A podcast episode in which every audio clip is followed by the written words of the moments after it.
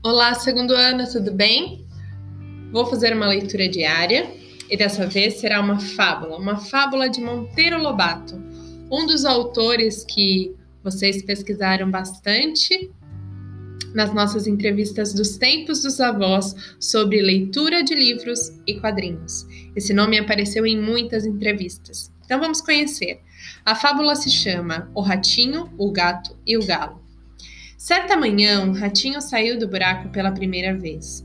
Queria conhecer o mundo e travar relações com tanta coisa bonita de que falavam os seus amigos. Admirou o sol, o verdor das árvores, a correnteza dos ribeirões e a habitação dos homens. E acabou penetrando no quintal de uma casa de roça. Sim, senhor, é interessante isso. Examinou tudo minuciosamente farejou a tulha de milho e a estrebaria. Em seguida, notou no terreiro um certo animal de belo pelo que dormia sossegado ao sol. Aproximou-se dele e farejou-o sem receio nenhum. Nisto aparece um galo que bate as asas e canta. O ratinho, por um tris, não morreu de susto. Arrepiou-se todo e disparou como um raio para sua toca. Lá contou à mamãe as aventuras do passeio. Observei muita coisa interessante, disse ele, mas nada me impressionou tanto como dois animais que vi no terreiro.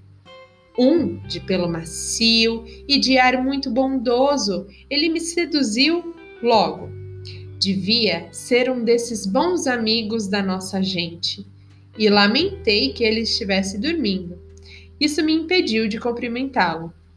O outro Ai, ainda bate o meu coração. O outro era um bicho feroz, de penas amarelas, bico pontudo, crista vermelha e aspecto ameaçador. Bateu as asas barulhentamente, abriu o bico e soltou um cocoricó tamanho que quase caí de costas. Fugi. Fugi com tantas pernas que tinha, percebendo que devia ser o famoso gato que tamanha destruição faz no nosso povo. A mamãe rata assustou-se e disse: Como te enganas, meu filho? O bicho de pelo macio e de ar bondoso é que é o terrível gato.